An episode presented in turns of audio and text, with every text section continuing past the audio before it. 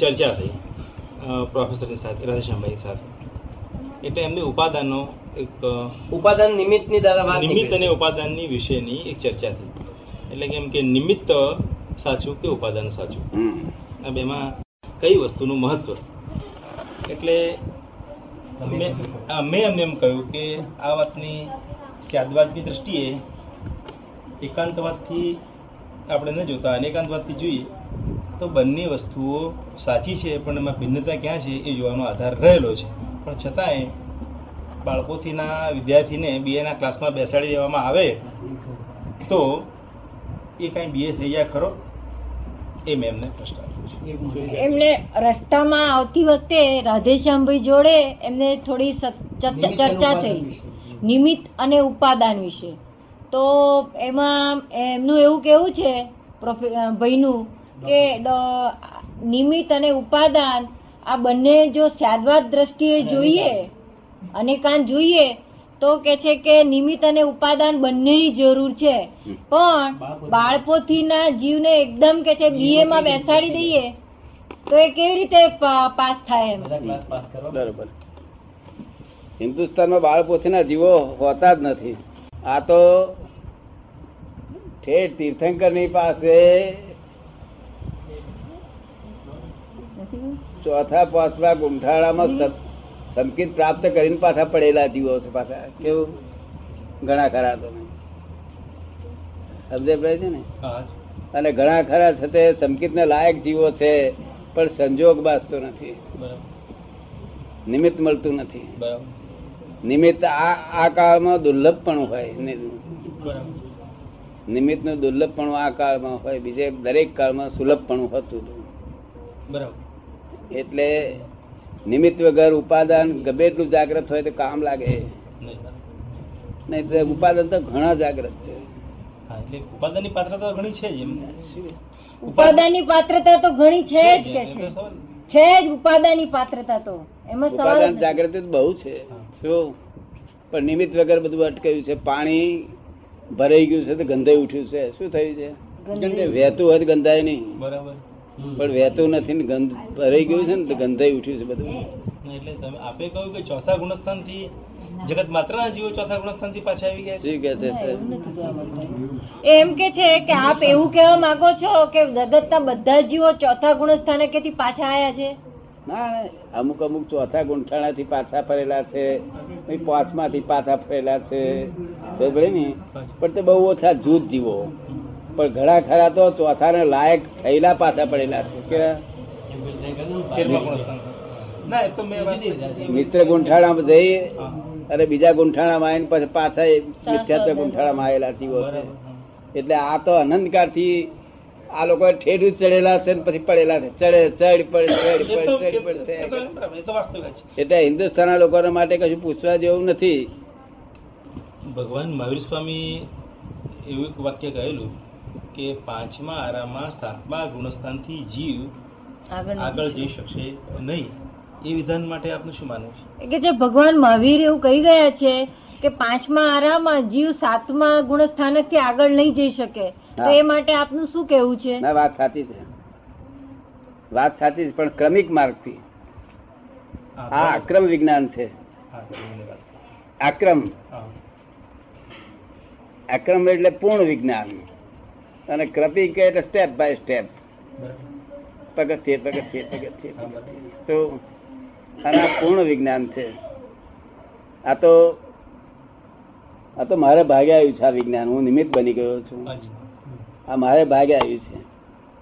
બાકી અક્રમ કેમ ઊભું થયું એમ? એ ત્યાંના બધા મોટા મોટા આચાર્ય મહારાજો મારી પાસે આવે છે. કે તમે અક્રમ જુદું શું કા પાડ્યું કે છે? છે માવીનો માર્ગ તમારા પુસ્તકોમાં વાંચીએ છીએ. એક થી છ સુધી આપતવાણી હા. એ કોઈ વાંચી છે આપે?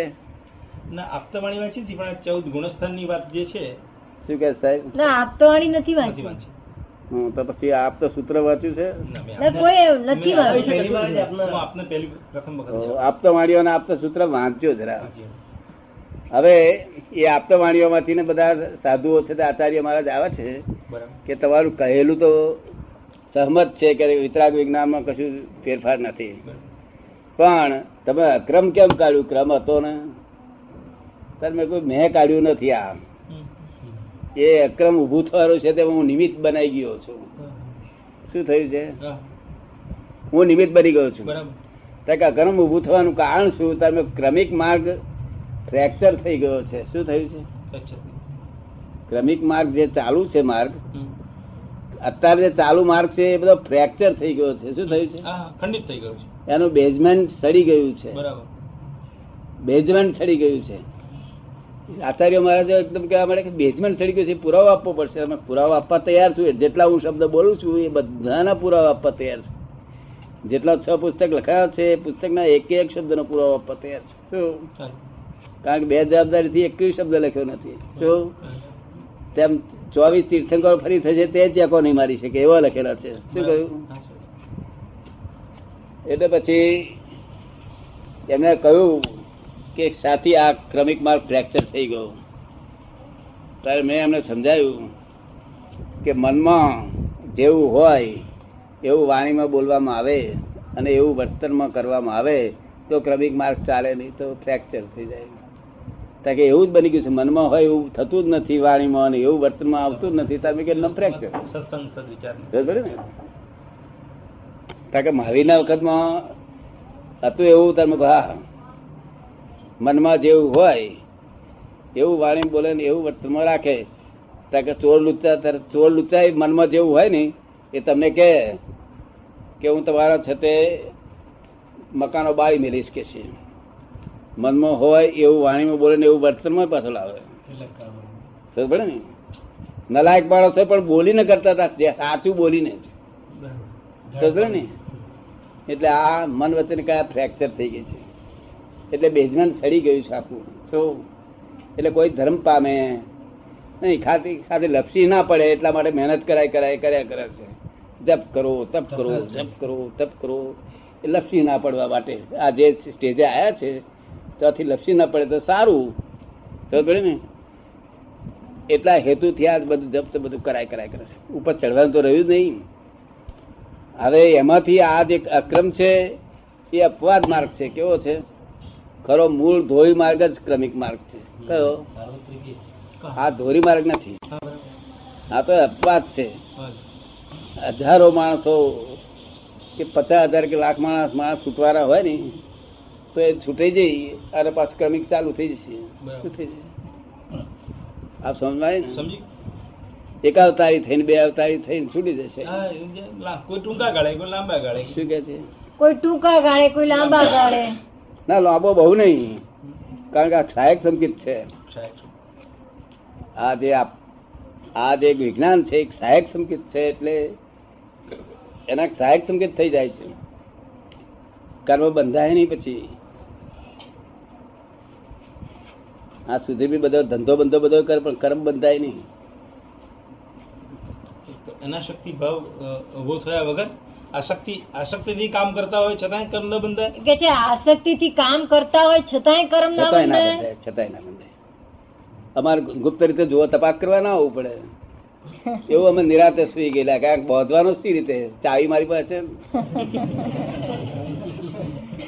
ચાવી જ મારી પાસે રાખી છે તો હજી વાંધવાનો સી રીતે છે. એ આ જેવું છે ખુલાસો કરશો? પણ એ તો એમને તમારું સરનું સ્વીકાર્ય કરી લીધું એટલે ચાવી તમારી પાસે છે.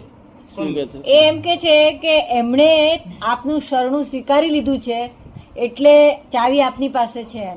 પણ જેને સરનું સ્વીકાર્યું સરનું સ્વીકારવા પર નથી. તો? આ વિજ્ઞાન જ એવું છે કે મારે કોઈને વળવું ના પડે કોઈને. બરાબર.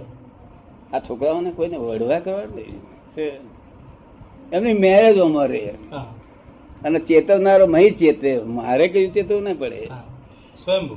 અંદરથી ચેતવણી મળ્યા કરે. એ એ એ જાગૃતિ રાખ્યા કરે. પછી આ મારે શું વળવું પડે? જ્યારે આવું જ વિજ્ઞાન ઋષભદેવ ભગવાને છે તે ભરત રાજાને આપ્યું હતું. અક્રમ વિજ્ઞાન. એમના અઠ્ઠાણું પુત્રોને ક્રમિક માર્ગ આપ્યો. અને ભરત રાજાને કે છે ભરત રાજા કે છે, સાહેબ મને દાદા મને પિતાશ્રી અમદ બેહાડજો મારા ભાઈઓ જોડે. તક ના અહીં અહીં ચક્રવર્તી પદ કરવું જ પડે ચાલે નહીં કે છે. કારણ કે મારે મોક્ષ જ જોયું મારે આ નથી જોઈતો વિલાસ. આ વિલાસ મને ગમતા નથી એટલે મારે મારે છે તો આમની જોડે જ બેસી જવું છે. અને આ લડીઓ થાય છે તેમ મારી હિંસા થાય તો મારી શી દશા થાય? એટલે ભગવાને કહ્યું તું હિંસા થાય છતાં તને હિંસા આડે નહીં એવું તને જ્ઞાન આપું. શું? અને અને રાણીવાસમાં ફર્યા છતાં અડે નહીં. એવું જ્ઞાન આપું? પંદર પંદર મિનિટે આવું બોલવાનું. શું વ્યવસ્થા કરી? હાજી. એમ કે ચેત ભરત છેદ તું ચેત હા. ચેતો ન મેં જાણ્યું કે ઋષભદેવ ભગવાનના વખતમાં ભરત ચેત ચેત કરનાર ભરત રાજા પણ આટલી શ્રીમંત હોય તો ચેતનારા છે તે રાખે. પણ આ લોકો તો નોકરી જ કરતા હોય સીધ ચેતનારા રાખે એટલે પછી મેં અંદર મૂકી આપ્યો એમને. ચેતનારો. તો નિરંતર આખો દાડો ચેત ચેત ચેત ચેત કર્યા પછી એ વધારે શું છે મારે વડવું તો કદાચ પડ્યું ને. પચાસ પચાસ હજાર મારા હાથ પણ મારો મતભેદ નહીં વડવા જ નહીં કશું જ નહીં. શું? એ એમના તૈયારીમાં છે પછી બસ એ વખતે કે હું આમ નબળો પડી જઈશ તાર હું કહું ભાઈ નબળો ના પડીશ આવી રીતે કામ કરજે. શું પડે ને? સંકેત થતું નથી. ઉપસમ મેં- નહીં થતું સાહેબની વાત જ શી મેં કરવાની? જે પ્રશ્ન પૂછ્યો કે આ કાળમાં સાતમા ગુણસ્થાનથી આગળ જઈ શકાય છે કે કેમ? એ આપનું મંતવ્ય તો એમને કહ્યું ને કે ક્રમિક માર્ગમાં નથી. પણ જવાય છે ખરું. એ કે એમ કે છે એમનો પેલો પેલો પ્રશ્ન જે હતો ને કે ક્રમિક ક્રમિક એટલે ભગવાન મહાવીરે કહ્યું છે કે સાતમા ગુણ સ્થાનકથી આગળ જવાતું નથી પણ કે આ અક્રમ માર્ગથી આગળ જઈ શકાય છે? ઓ હું વધારે વધારે જઈ શક્યો હોઉં તો પોતે વ્યવહારથી દસમામાં છું. અચ્છા. અને નિશ્ચયથી થી છું. માં છું વ્યવહારથી દસમા બારમા દસમામાં છું. અને નિશ્ચયથી હું બારમામાં છું.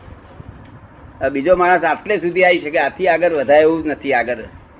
આગળ જે મેં મોટી મોટી દિવાલો જોઈ તે આગળ વધાય એવું નથી. એક કલાક બાદ મને કેવ જ્ઞાન થાય એવું છે. આ કેવ જ્ઞાનમાં જ હું નાપાસ થયેલો માણસ છું. ને? પણ આ કાળ કાળ નડે છે શું નડે છે આ કાળ. એટલે આ કાળમાં મુનિપણું સિવાય મુનિપણું લીધા સિવાય પણ બારમા સ્થાને જઈ શકાય ખરું કે છે આ કાળમાં મુનિપણું લીધા સિવાય પણ બારમા ગુણ સ્થાનકે જઈ શકાય નહીં. મુનિ હું જ કેવું તો પછી મુનિપણા અહીં બહાર તો કોઈ મુનિ છે જ નહીં જોવામાં નથી આવ્યો. અહીં હિન્દુસ્તાનમાં બીજો કોઈ મુનિ મારા જોવામાં નથી આવ્યો અને છે નહીં. હાજી હું એ જ કહેવા માંગુ છું. એટલે મુનિપણાના લક્ષણો? મુનિપણાના લક્ષણો? મુનિ તે- મુનિ તો હું એકલો જ છું. હાજી. શું? સમજ પડી ને? હા. મુનિ કોને કહેવાય? કે જેને સંસારી બાબતની વાણી છે નહીં. શું? એ સંસારી બાબતની સંબંધની વાણી નથી અને આત્મા સંબંધી આધ્યાત્મિક વાણી છે એને મુનિ કહેવાય. શું કહ્યું? એ આખો દાડો બોલે તોય મુનિ કહેવાય. અને સંસારની વાણી તો તો પછી સંસારિક વાણી કહેવાય. શું? એટલે આ જે મુનિ હોય ને આ મુનિ તો આત્મજ્ઞાન હોય તો જ મુનિ કહેવાય. શ્રીમદ રાત્રે લખ્યું કે આત્મજ્ઞાન ત્યાં મુનિપણું. બરાબર. તે સાચા ગુરુ હોય. શું આત્મજ્ઞાન હોય નહીં સંકિત છે નહીં તૈયાર નથી. મને કે તમારા પુસ્તકમાં સર્વજ્ઞ કેમ લખ્યું છે? મેં એ લખનાર લખ્યું છે પણ ખરી રીતે કારણ સર્વજ્ઞ છું. શું છું? કારણ. સર્વજ્ઞ કાર્ય સર્વજ્ઞ હું કાર્ય સર્વજ્ઞ તીર્થંકરો. શું કહ્યું? હા. કારણ સર્વજ્ઞ એટલે સર્વજ્ઞ થવાનો કારણોનું હું સેવન કરી રહ્યો છું. બરાબર. આપ સમજો ને? એટલે તરત સમજી ગયા. શું? કારણ જ્ઞાનમાં શાસ્ત્ર જ્ઞાનમાં તો બધું તૈયાર જ આપણા. આપણા આચાર્યો બધું શાસ્ત્રનું જ્ઞાન ઓલરાઈટ હોય છે. શું? પણ પરિણામ પામેલું નથી હોતું. ચોથું ગુંઠાણું પ્રાપ્ત થતું નથી.